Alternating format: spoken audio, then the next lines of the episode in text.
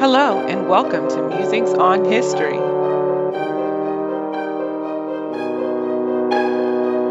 Episode 8.4 Black Reconstruction in America.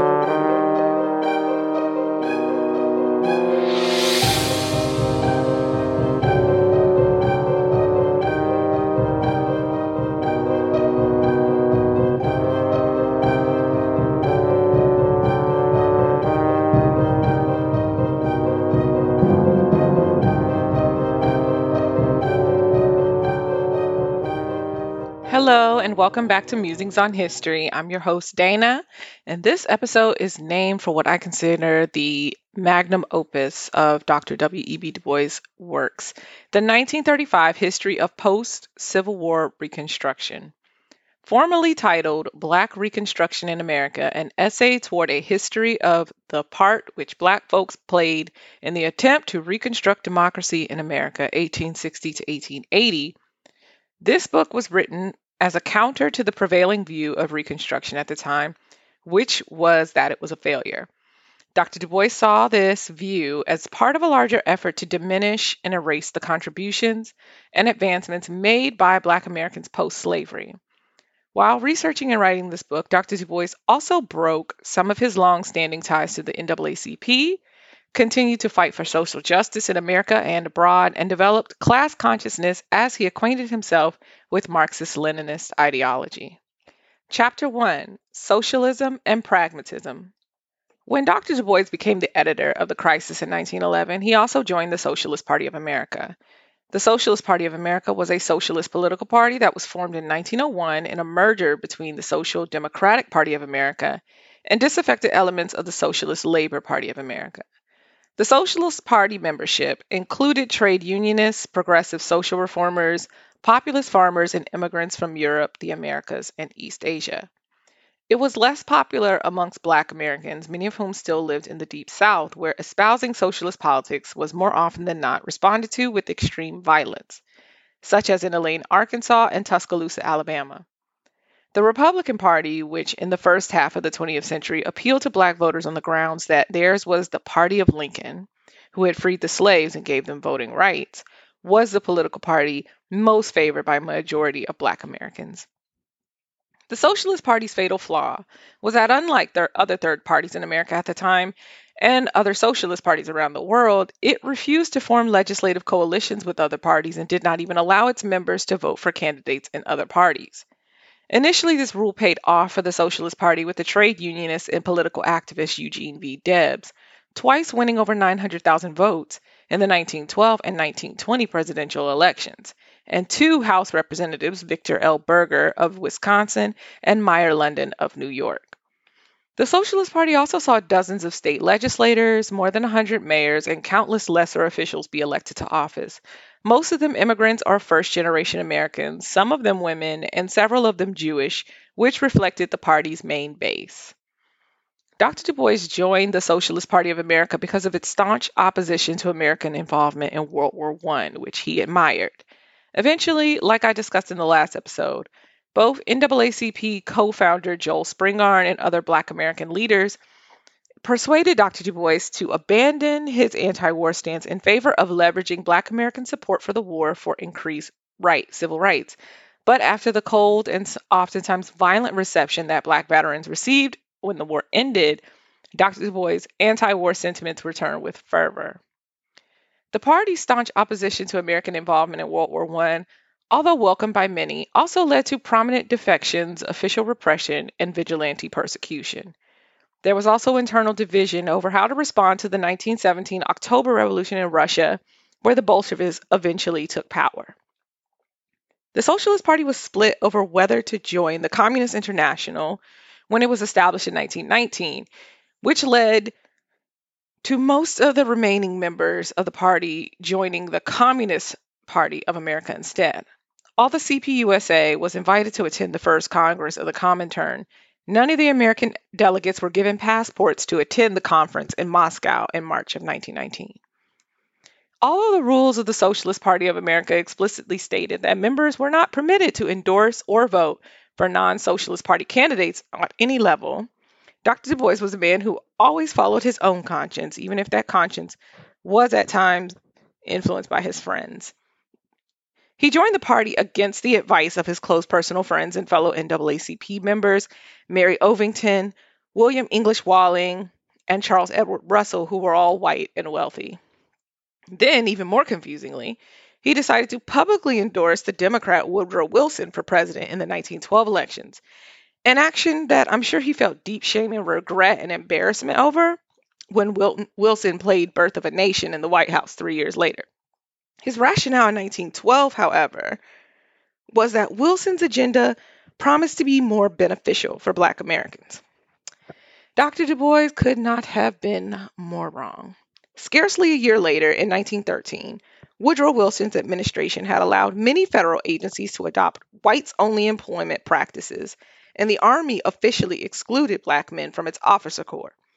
The Immigration Service also prohibited the immigration of persons of African ancestry that year, which was later replaced by an equally as racist quota system that categorically denies visas for people from African countries or who were of African descent. In 1914, the Dr. Du Bois wrote an editorial in The Crisis deploring segregation in federal employment and the dismissal of Black Americans from federal service, and he publicly supported the Boston newspaper editor William Monroe Trotter when Trotter took Wilson to task face to face in a White House visit in 1914. Trotter, who frequently attacked what he saw as the complacency of the black establishment, opposed Booker T. Washington's approach, which made him an instant fave for Dr. Du Bois, and had also supported Woodrow Wilson in 1912. I feel like people frequently misunderstand both Dr. Du Bois and William Monroe Trotter's support for Woodrow Wilson and Democratic candidates in general at this time. Both Trotter and Du Bois felt that the black vote was being taken for granted by the Republicans, and that the general attitude was that the Republicans felt black voters owed the party their allegiance since it was the GOP who freed the slaves, however reluctantly. With this attitude, the GOP postured itself as the lesser evil, and black voters were made to feel as though they were the only choice, since the Democrats, with some exceptions, were committed to preserving white supremacy in all its manifestations. The problem is, so were the Republicans. Although from time to time, when too much fuss was made, such as when black people started fighting back during the 1919 race riots, the GOP would make conciliatory gestures or promise to protect black people's civil rights. The other problem is they would then fail to make good on those promises. And so people like Dr. Du Bois and Mr. Trotter felt that black people should vote for whomever they felt would earn that vote, not along any party lines. This is also not a faultless policy, as both men would learn with Woodrow Wilson, who, in his first meeting with Trotter, made promises to further desegregate federal employment and instead barred Black Americans from federal service completely. But personally, I think this is the general fault of representational democracy. It requires citizens to trust that once elected, politicians will keep their promises. But if a politician only made those promises to get elected, and once they do, what incentive do they have to keep those promises after being sworn in? Some would say it's the threat of not being reelected, but many politicians have found clever ways around that too, such as voter suppression and just plain on making up excuses for why they couldn't make good on those promises. Distracting voters with conciliatory measures is another tried and true method of ensuring that one can be reelected without actually having to do what they say they're going to do. Some politicians start wars, others find scapegoats within marginalized communities, and others still wear kente cloth and kneel on marble floors in their suits, while thousands of people are still being poisoned by the municipal water that they pay for. So when you see Black people going against the grain and supporting third party candidates or modern day Republicans, it's not just a way to garner attention and notoriety, although it is that too. It's part of a general desire for the Black vote and thus the Black community to have its concerns taken seriously. Me personally, I prefer to be more direct about things. I can either vote for a city councilman, and it's not an either or thing, but it's an either or thing for me. I can either vote for a city councilman who promises to hire street sweepers for my neighborhood, or who promises to open up a soup kitchen or a homeless shelter, or I can just go outside and pick up the damn trash myself and pass out the blankets myself and the soup myself. And like my resume says, I'm a real soft starter, so that's what I've decided to do, but you do you. As we should all know by now, the end of the First World War coincided with the establishment of the United Socialist Soviet Republic, or USSR, the world's very first communist state. I have a very in depth history of the Soviet Union on the podcast already, so please feel free to peruse that at your leisure. In 1926, Dr. Du Bois took his first trip to the Soviet Union, if for no other reason than to find out what the hell they had going on over there. The Russian Civil War had ended a mere three years prior, and Vladimir Lenin had died in 1924, and his successor, Joseph Stalin, was attempting to modernize and rapidly industrialize the Soviet Union for the wars that were eventually to come. Dr. Du Bois was, in his own words, not fully acquainted with the writings of Marx, Engels, and Lenin, which I found odd given that he had started studied in Marx's native Germany, but people are usually least appreciated in their hometown, so maybe that's why. When Dr. Du Bois visited the Soviet Union, he entered a country in disarray. The waning years of the Russian Empire had been marked by a stagnated economy, poor working conditions, military losses, and a general disenchantment with the old ways of doing things.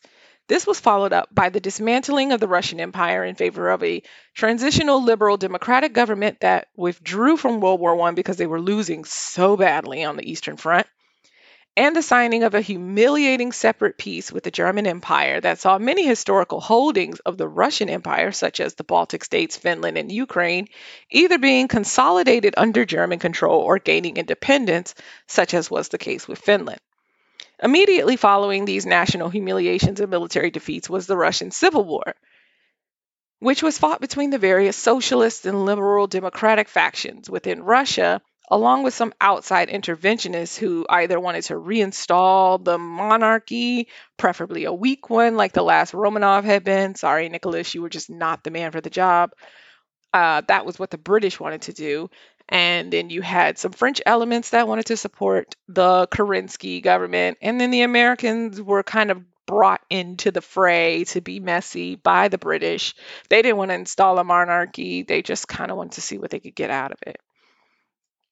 Despite the widespread poverty and political upheaval that he saw in the Soviet Union, oh, they also wanted Russia, whatever government they handpicked for Russia during the Civil War, the other allies wanted the Soviets to get back into the war so that uh, the Germans and Austro Hungarians and who else, Turks, would have an Eastern front that they had to fight on as well.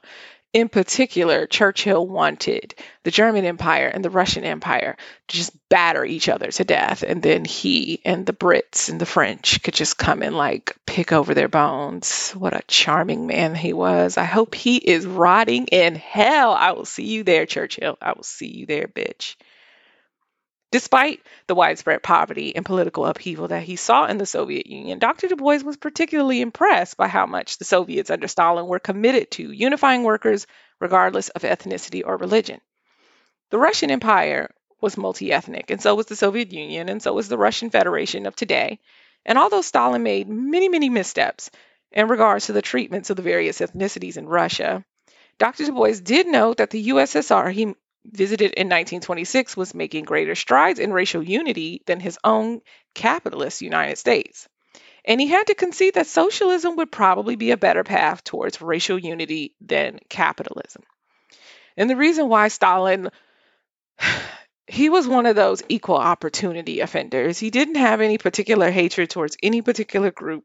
Anybody could get it, get down, or lay down. I'm a Stalin apologist, so just skip over this if you don't like him or whatever. But what he liked to do was to prevent the formation of ethno states. He didn't want any particular group within the USSR getting too comfortable and thinking, oh, it's a bunch of us that we're all the same. We all worship the same, speak the same language, look the same.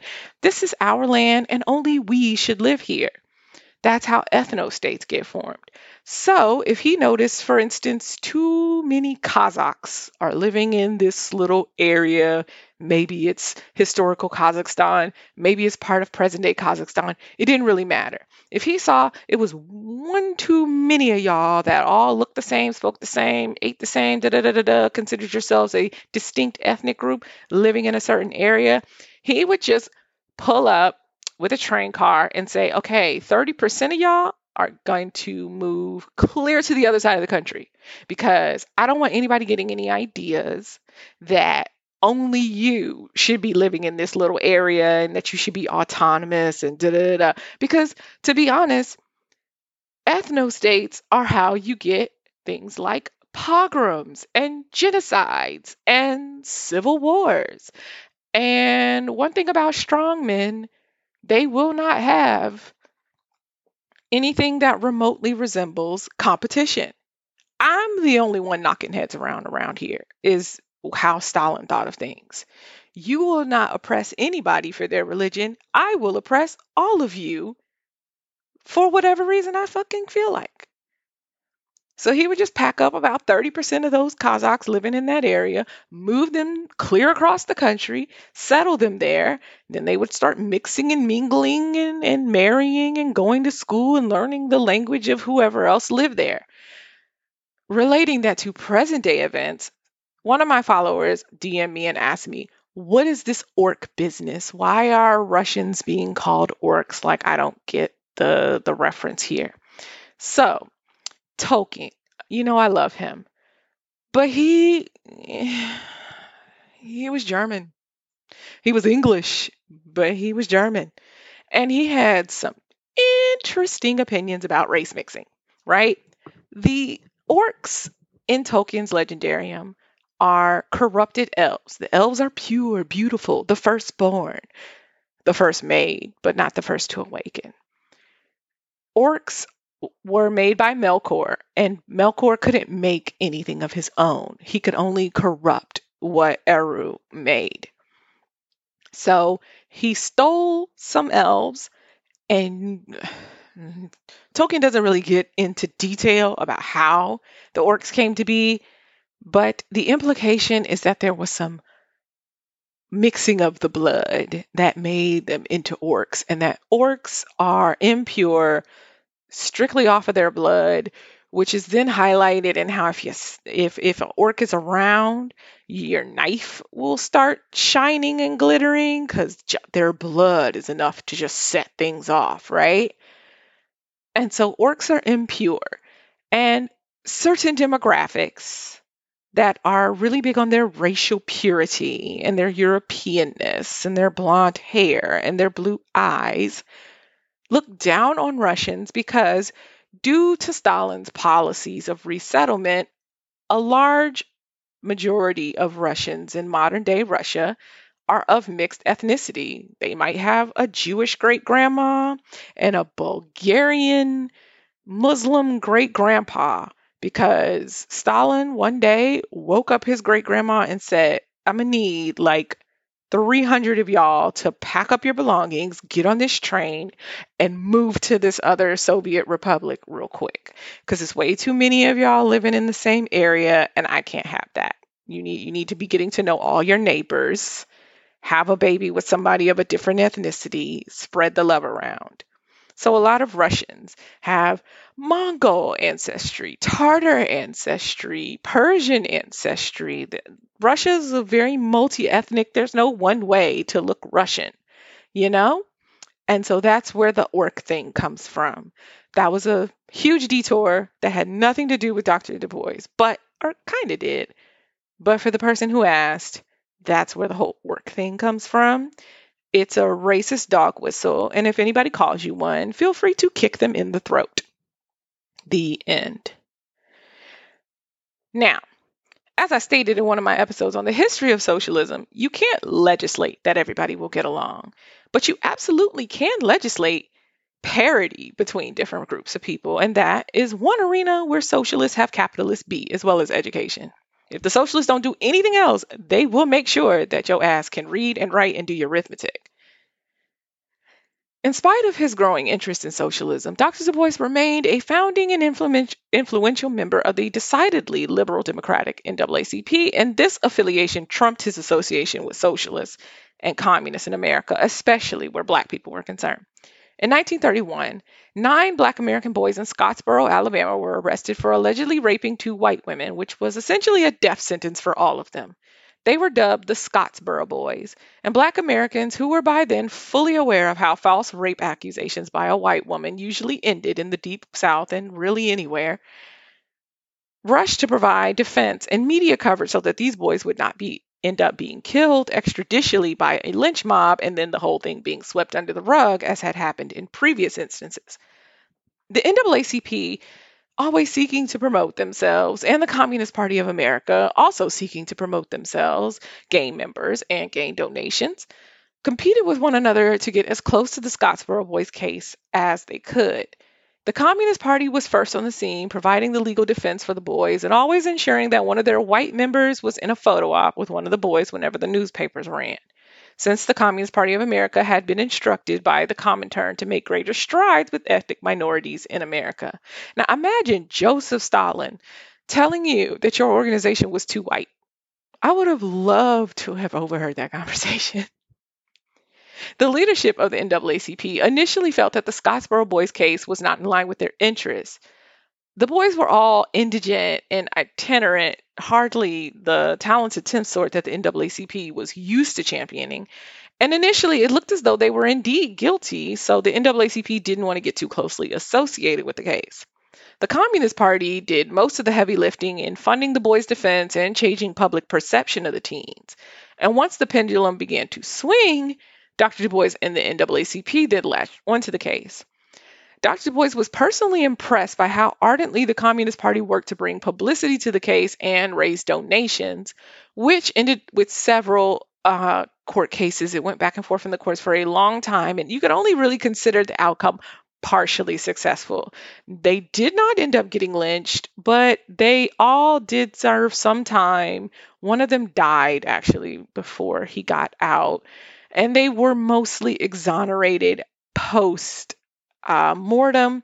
But for 1930s Deep South, not getting lynched a couple days before and actually getting several court cases that went to the Supreme Court and, you know, having your rights legislated and the facts of the case legislated, you know, the way that a, a white, you know, person would if they were accused of a crime, was considered a great legal victory for 1930s Deep South America. Uh, so Dr. Du Bois correctly suspected that the communists were attempting to present their party as a more effective organization than the NAACP, a suspicion that was partially confirmed when the NAACP, I'm sorry, the Communist Party made some critical statements about the NAACP. Via the crisis, Dr. Du Bois wrote several articles that condemned the Communist Party of America and claimed that they were unfairly attacking the NAACP and didn't understand the complexities of race in America, which was pretty much true. In response, the Communist Party of America accused Dr. Du Bois of being a bourgeois class enemy to working class black Americans and accused the NAACP of being run by isolated white elites who were disconnected from the majority of working class black people, which was also pretty much true. For what it's worth, both sides made good points about the other, but the communists made a fatal error in attacking Dr. Du Bois personally, as the black community was more familiar with him than they were with the still new on the scene Communist Party. And Dr. Du Bois is still black and they were not. So they really kind of was overstepping their authority there. Chapter 2 Disaffection and Disavowal. Founder status and faithful defense of the NAACP aside, Dr. Du Bois and the president of the NAACP since 1931, Walter Francis White, did not get along on a personal and professional level. Walter Francis White was a white looking, black identifying man from a politically influential Atlanta family, a family descended from William Henry Harrison and his slave Dilcia. Yes, that William Henry Harrison, the ninth president of the United States, who served the shortest presidency because he chose to give his inaugural speech, the longest in U.S. history, in the rain without a coat on. Walter Francis White attended Atlanta University, and his family was well acquainted with Dr. Du Bois' family. He even went to his daughter's wedding. But White's approach to running the NAACP and to social activism was decidedly different from Dr. Du Bois, who also objected to being bossed around by one of his acolytes, since Walter had an open admiration for Dr. Du Bois and wrote many papers praising him while a student at Atlanta University. Yeah, I would feel some type of way too if one of my former students was all of a sudden trying to tell me how to run my newspaper. But Dr. Du Bois, if that man didn't know how to do nothing else, he knew how to wear a cravat, insult somebody, and spend some money. Sensing that his position as editor in chief of the Crisis was about to be terminated, Dr. Du Bois resigned from the Crisis in 1933 and accepted a teaching position at Atlanta University, bringing him back to Atlanta.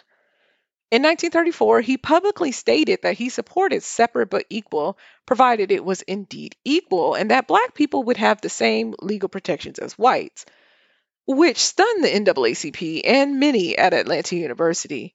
He was asked to retract his statement and he refused, leading to his resignation from the NAACP, the organization that he had helped found.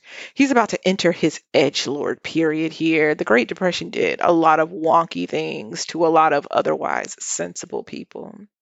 Chapter 3 Black Reconstruction in America. The laissez faire economic policies that led to the Great Depression, as well as the lack of concern that the Hoover administration had for Black Americans hurt by it, made Dr. Du Bois become more disenchanted by American capitalism, and he began writing more articles examining Marxism and the ways that it could be used to improve economic conditions for Black Americans.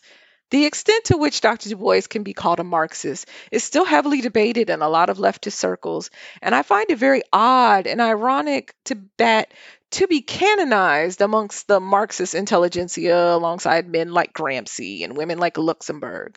Dr. Du Bois' life, work, and legacy typically have to undergo a purity test that requires the very real racial element of his activism to be picked over by people who have not had to deal with racism alongside their worker struggles, or it is compared side by side with other struggles as though being Black in America has to measure up to some sort of um, Marx, Marxist benchmark of what's an appropriate level of struggle or whatever.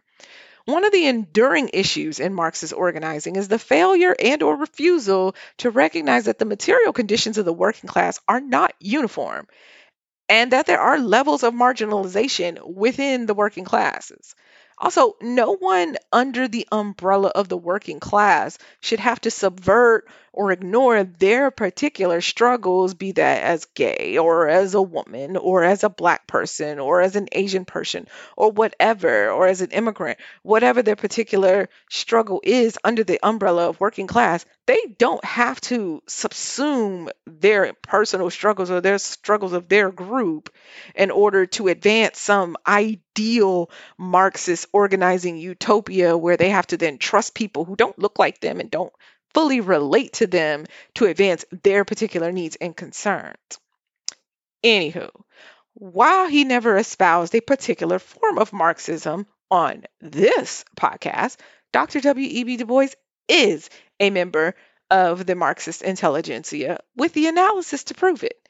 And a lot of the stuff that he was saying in the 1930s and 40s is parroted badly, I might add, today by people who don't even know that he already said that shit.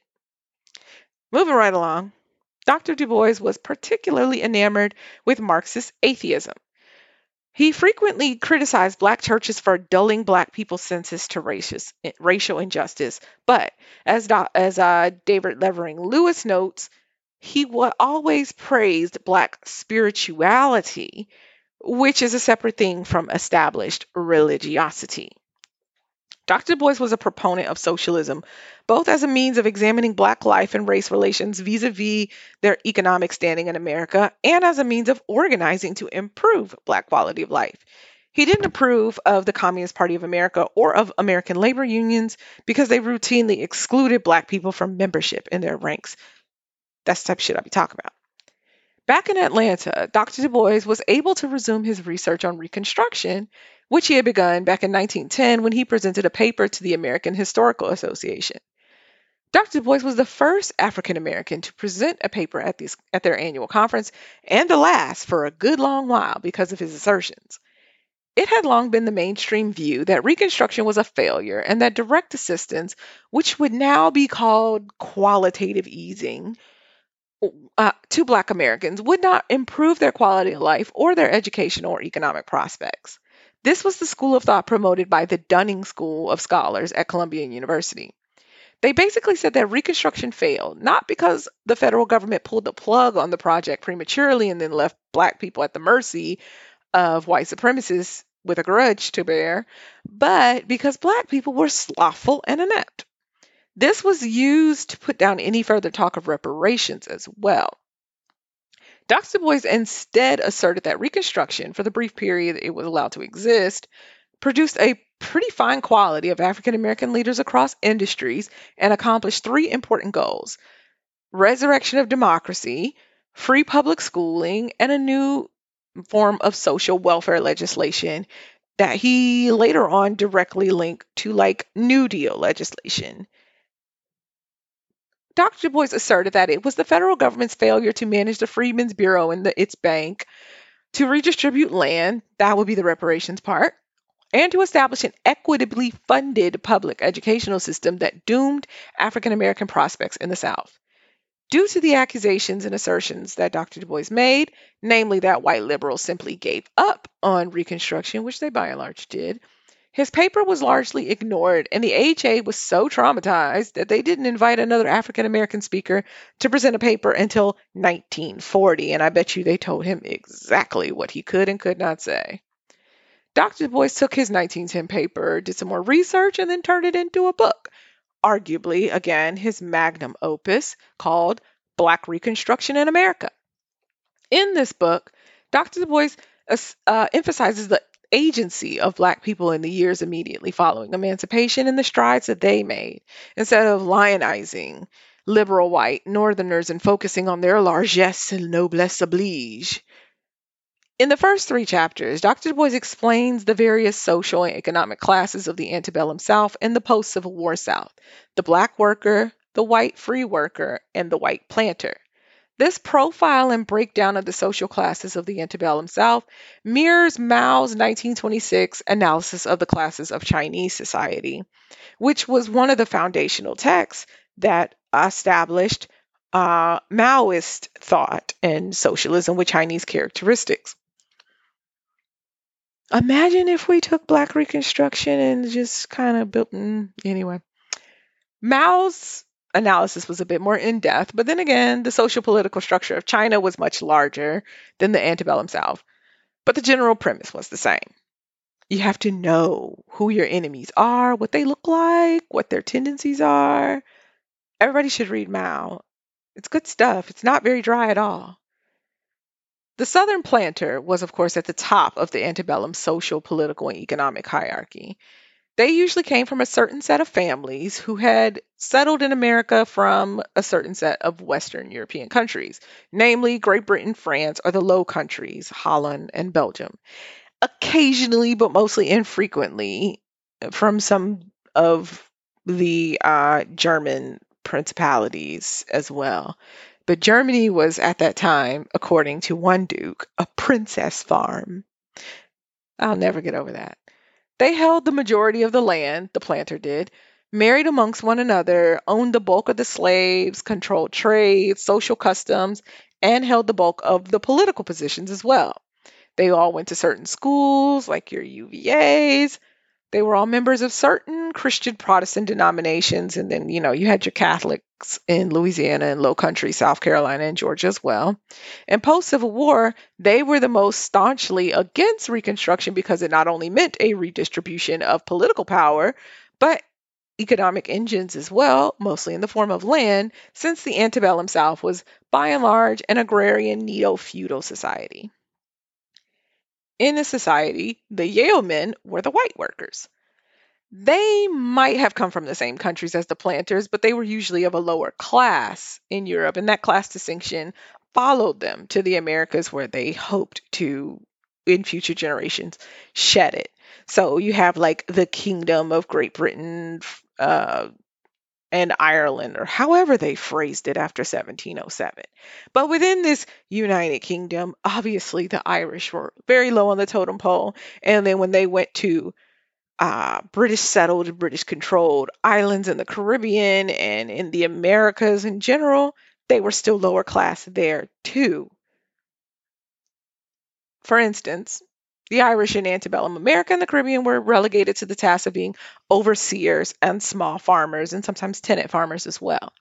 In Margaret Mitchell's antebellum historical fiction Gone with the Wind, Scarlett O'Hara's background is frequently referred to as a mesalliance by her social peer India Wilkes, referring to her father's Irish tenant farmer background versus her mother's French gentry background.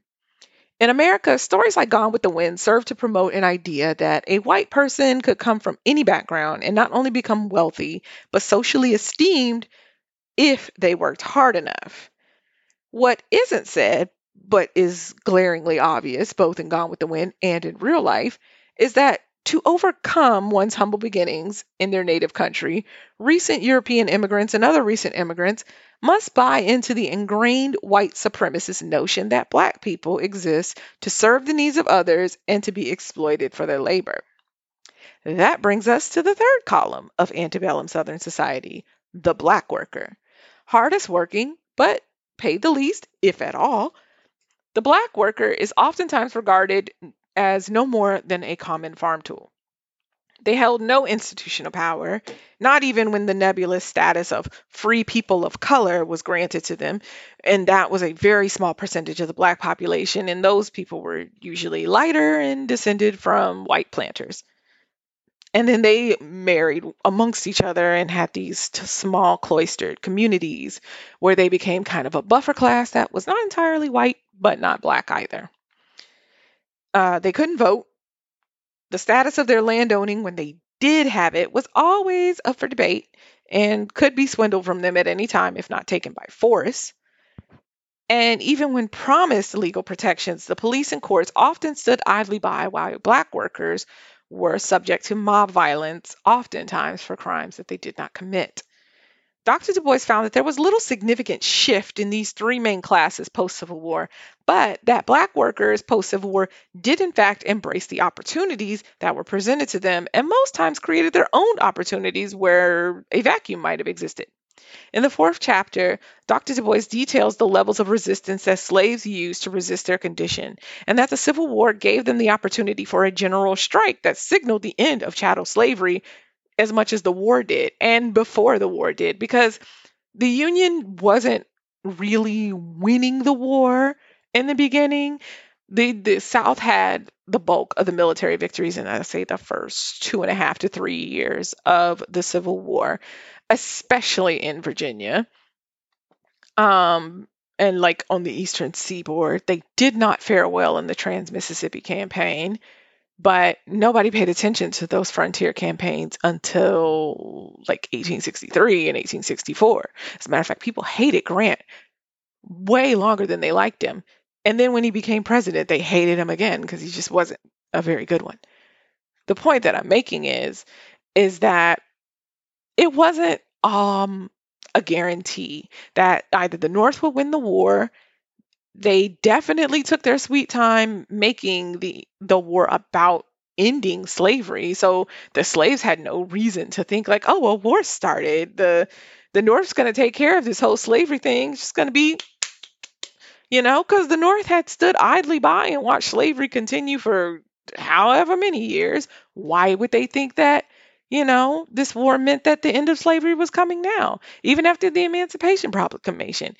It's not like it was just, you know, a guarantee. What Dr. Du Bois promoted was that Black workers knew their worth and they did not wait for emancipation. They took their emancipation, either leaving the plantation in droves, um, one in, in the Sea Islands of Georgia and South Carolina. The white planters, as soon as the blockade started, even though Charleston was one of those places, Charleston and the Sea Islands was one of those places where the Union never had very many victories, not until, you know, the 54th Regiment had their victories with the Combahee and uh, Beaufort. Still, the Union never had very many uh, naval or ground victories in the Sea Islands and Low Country, South Carolina and Georgia. But when the planters on the sea islands, those barrier islands, when they left and went to the mainland, to Savannah Georgia, to their homes and plantations there, the slaves just started autonomous communities on the sea islands and um, some of them even resisted Union soldiers when Union soldiers came and tried to put them to work. They were like, uh uh-uh, uh, we are not substituting one form of white mastery over us for another. We know what the fuck we're doing. And they threw off the yoke of the Union soldiers as well. They said, we'll fight and we'll help you, provided there's something in it for us. But that was not always what people thought uh, for a long time, and probably still too, unfortunately, people thought that slaves just kind of like sat on the plantation. It was like, well, when the Union comes, well, I won't be a slave anymore. No, no, no, no, no. No, no, no, no, no. The slaves knew their worth. They knew that didn't shit get done unless they did it, and so they just stopped fucking doing it. Long before the Emancipation Proclamation, long before Appomattox, long before any white person came around and said, Hey, you're free, black workers said, Bitch, I'm free. You got other problems anyway. I'ma just go. And they made something of themselves. And they didn't need the largesse of the federal government to do it. Because the federal government didn't do everything that they said they were going to do in the first place. So Dr. Bois states in a certain sense, after the first few months, everybody knew that slavery was done with, no matter who won. The condition of the slave could never be the same after the disaster of war. So basically, my ancestors, they saw the situation and they freaked it. I respect that. Dr. Bois notes in the subsequent chapters that post Civil War, the South didn't descend into political and economic chaos both through the efforts of Reconstruction and through the efforts of the white planter class elites who wanted to retain control over the land and politics. Paramilitary groups like the KKK were used to reinforce white supremacy and were funded by elites, but mostly manned by poor whites in a continuation of their overseer status from the antebellum era. They were mainly used to suppress the black vote through terror. Dr. Du Bois also noted that the Southern working class needed to be divided by race, lest they come into class consciousness and recognize that their material conditions and struggles made them more alike than different. This lack of class solidarity in the post war South enabled the white Democrats of the planter class to regain control of state legislatures, which they then used to pass Jim Crow laws that disenfranchised poor black and white working class Southerners. Dr. Du Bois once again popularized a term that has since become foundational in American sociological study. He argued that poor whites gained a public and psychological wage from anti Black racism rather than a material wage that would improve their economic conditions. He defined the concept as follows it must be remembered that the white group of laborers, while they received a low wage, were compensated in part by a sort of public and psychological wage. They were given public deference and titles of courtesy because they were white. They were admitted freely with all classes of white people to public functions, public parks, and the best schools. The police were drawn from their ranks and the courts, dependent upon their votes, treated them with such leniency as to encourage lawlessness. Their vote selected public officials, and while this had small effect upon their economic situation, it had great effect upon their personal treatment and the deference shown to them. White schoolhouses were the best in the community and conspicuously placed, and they cost anywhere from twice to 10 times as much per capita as the colored schools, while not producing the same level of quality education or graduates, mind you. The newspapers specialized on news that flattered the poor whites and almost utterly ignored the Negro except in crime and ridicule. Dr. Du Bois' analysis of the construction of white identity and the concept of the psychological wage were major influences in the field of whiteness studies. The author and professor David Roediger uh, wrote The Wages of Whiteness, and it takes its title directly from Dr. Du Bois' concept. And it details the ways that Eurasian immigrants have shed their ethnic, linguistic, and cultural identities to attain whiteness, and how nebulous and shifting that a concept that whiteness is, dominated and decided upon by the descendants of the New England settlers who represent the purest form of American whiteness. And there's also a European version that we're starting to see play out in current events right now. Dr. Du Bois highlighted the amazing gains in literacy and public health initiatives in the latter chapters of the book, documenting the creation of public health departments and sanitation initiatives, most spearheaded by Black members of the communities.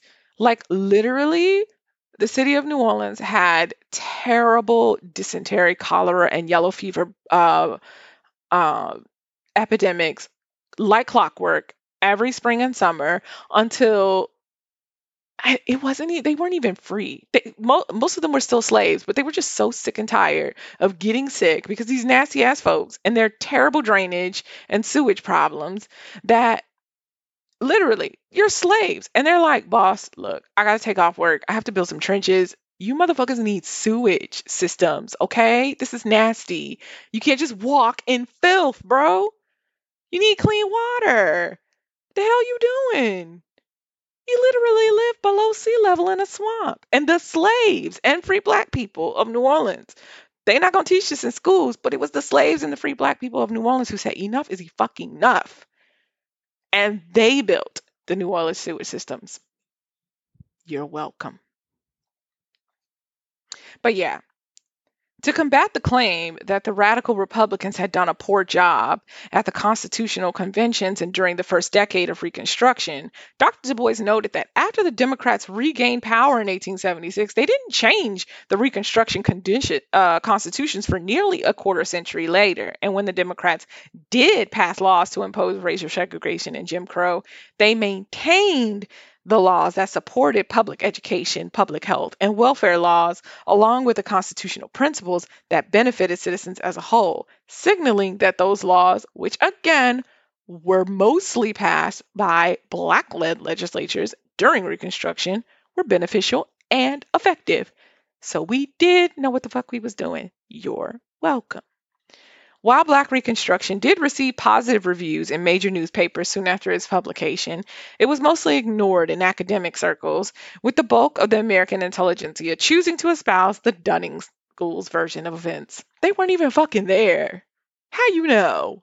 Anyway, his peers were offended by Dr. Du Bois' critiques because he would call you out by name, highlight exactly where you had him fucked up at, and he did not care if your feelings were hurt. Love that but they were offended by his critiques of their previous writings on freedmen and the strides they made, especially when he listed a number of books and articles that he felt misrepresented freedmen and their role during Reconstruction. Like, imagine you've been kikiing in this man's face thinking that shit was sweet, and then he's like, and when you wrote this, this, this, this, and this, bitch, you was lying. You did not know what you was talking about. You look stupid. Apologize. And that's exactly how he would say it. That man will hurt your feelings.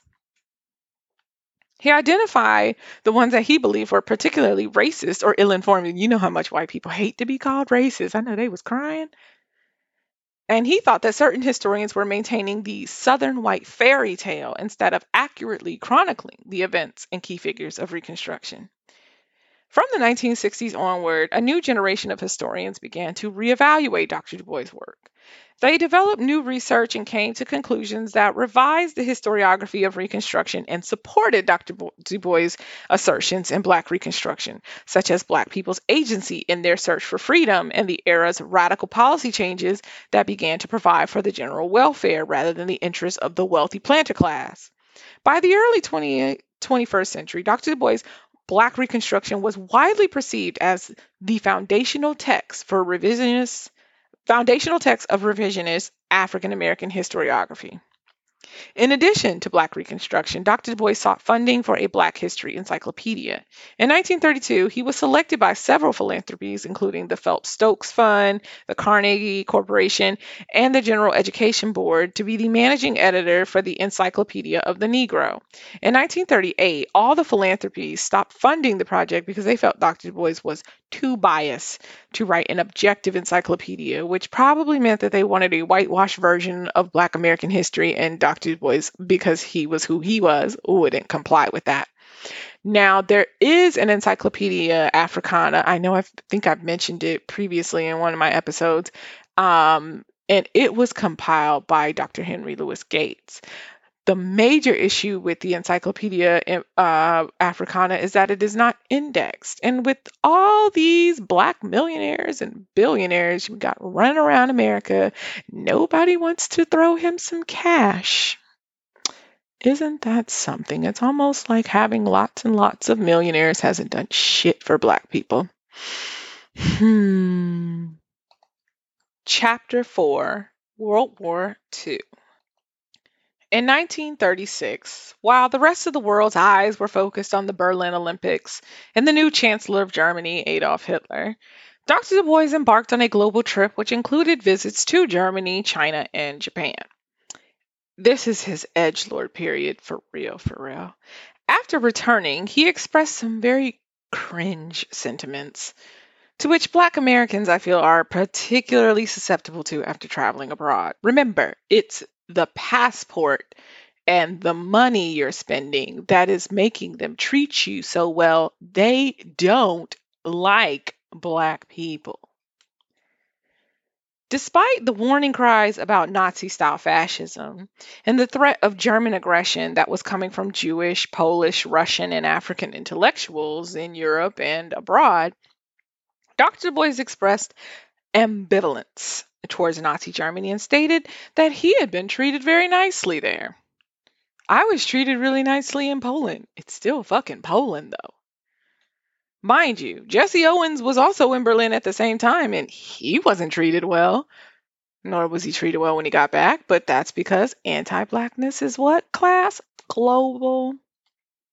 But I suppose that the stroking of one's individual ego while on a two month trip abroad carries more weight than, say, the warnings of, I don't know, Dr. Albert freaking Einstein, who tried to warn Dr. Du Bois not to fall for the Nazis' charms and propaganda personally. Like he wrote you multiple letters, dude.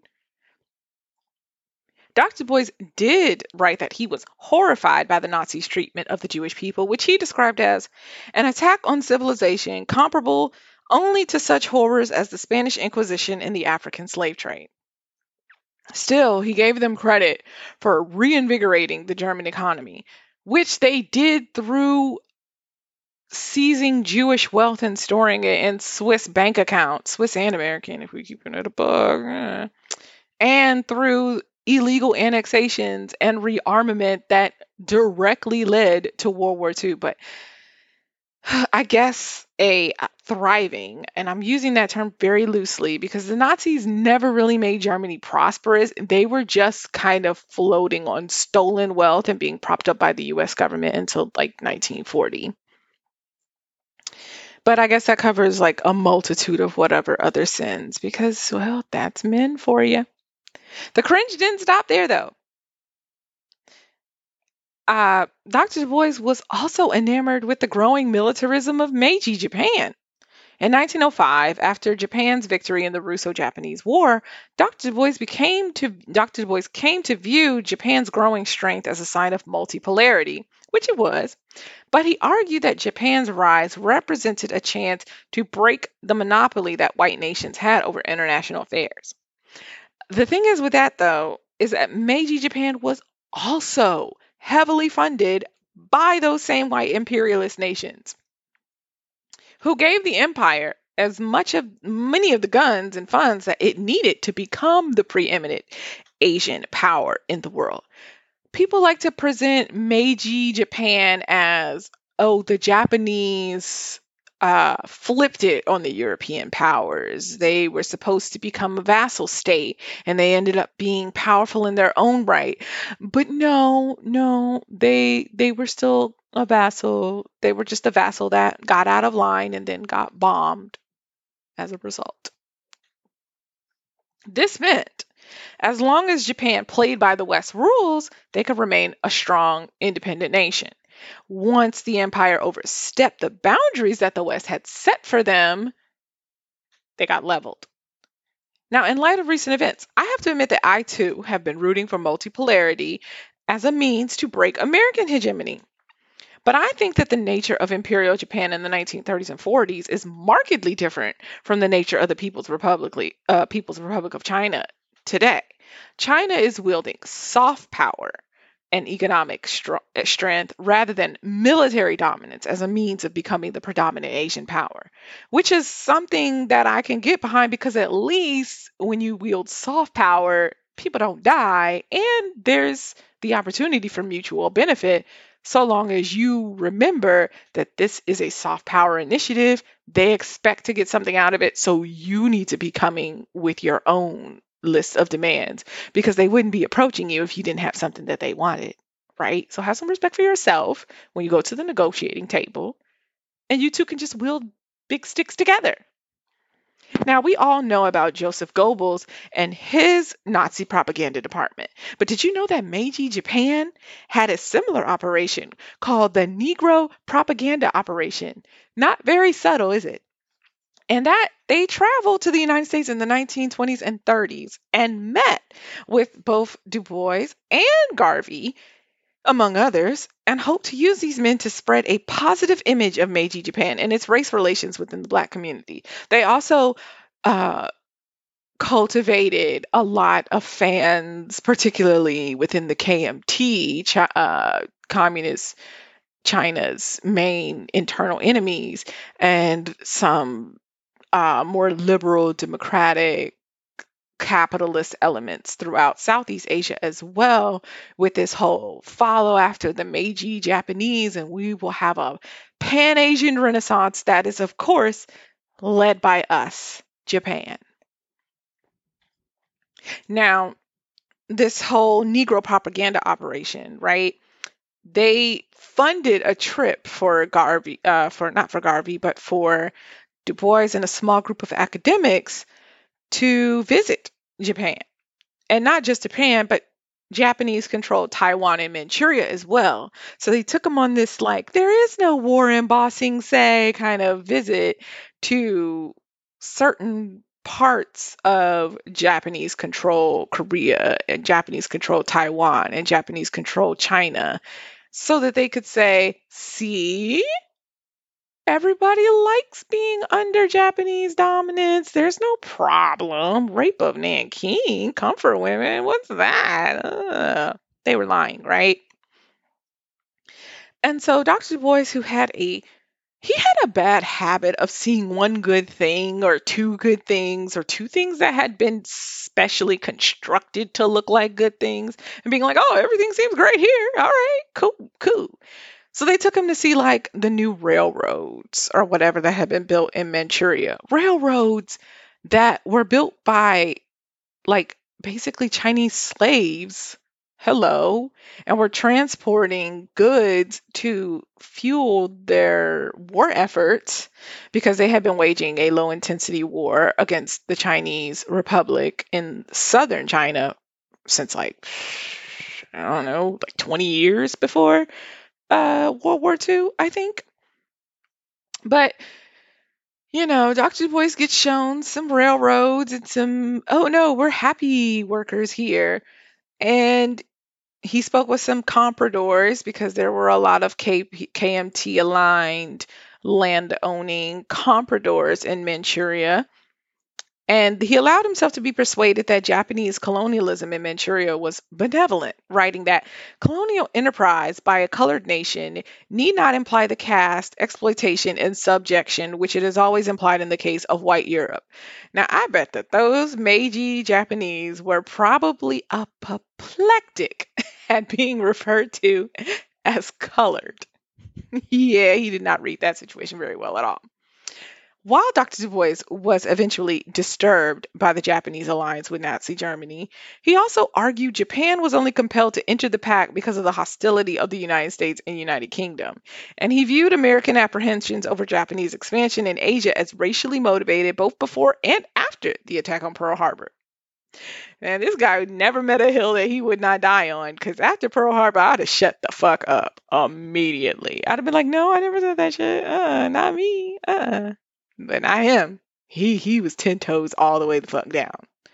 Of course, when things came to war, like Einstein and others fucking said it would.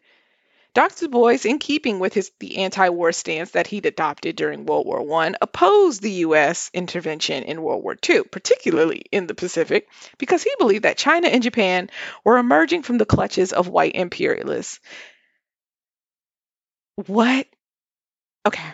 He felt that the Allies waging war against Japan was an opportunity for whites to reestablish their influence in Asia, when in actuality, Japan had joined the Eight Nation Alliance that invaded China in 1900. And until Pearl Harbor, Japan had literally worked alongside European imperialists to keep China weak and divided, China in particular, weak and divided for like decades. Literally. Dr. Bois isn't just like some regular dude. You are the first black PhD from Harvard, and you didn't connect those dots. You were 32 years old when the Eight Nation Alliance invaded uh, northern China. How did you think that the Chinese and the Japanese were in any way on the same level, or that they were fighting the same type of? In- yeah, he just did not want to admit that he was wrong on that one. He just didn't. He, that has to be it. You were too damn old to have such naive opinions.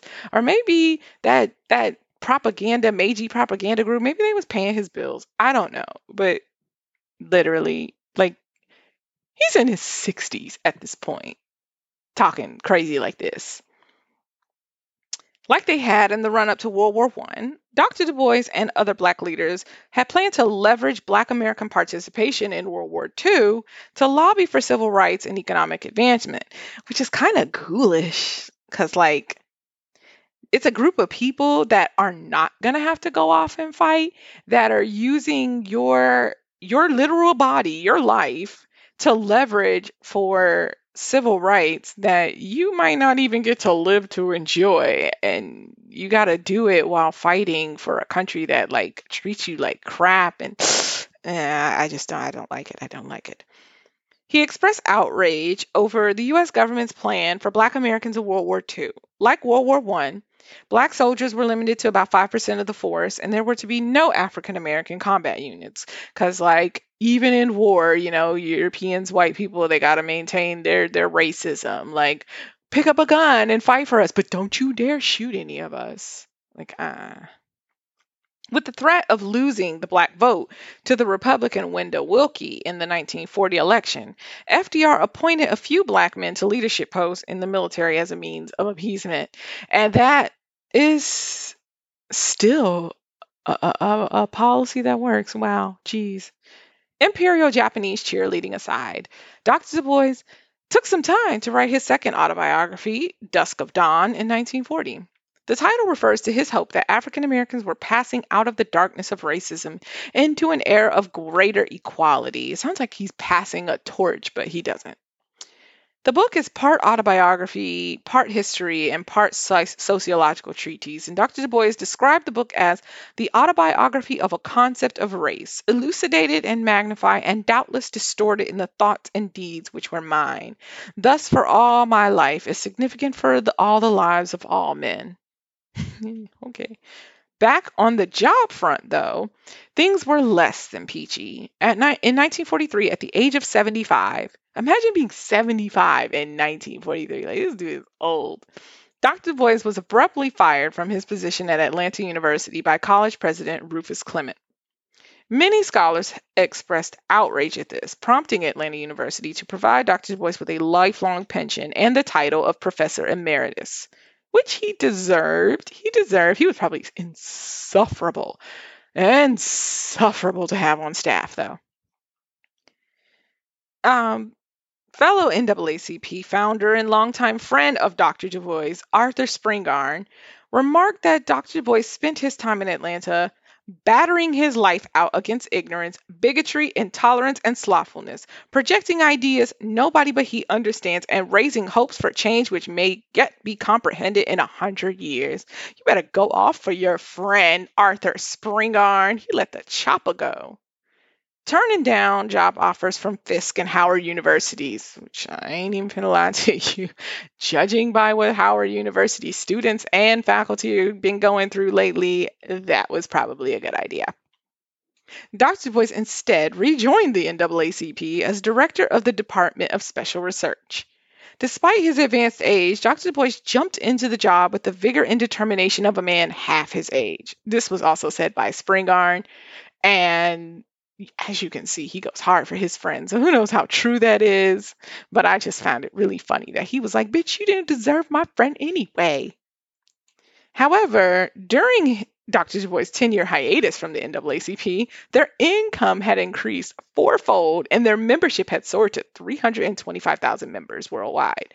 So I have to wonder, like, what the hell was he spending money on? Because he wasn't in charge of like the entire NAACP. He was in charge of the crisis, the newspaper, just the newspaper, not the legal defense, not the, the PR wing, not the, the scholarship fund, just the crisis. Like, were you using eight ply toilet paper to print it? Did, did you have people getting their crisis delivered to them by carrier dove? How was you bleeding money like this, sir? Academics are so bad with money. Ask me how I know. Next episode, Dr. Du Bois is pulled back into the socialist sphere again, this time led by love. He reaffirms his commitment to Pan Africanism, has beef with the US government, what else is new there, and leaves a legacy that touches all aspects of Black American life. Join me next time for more Musings on History.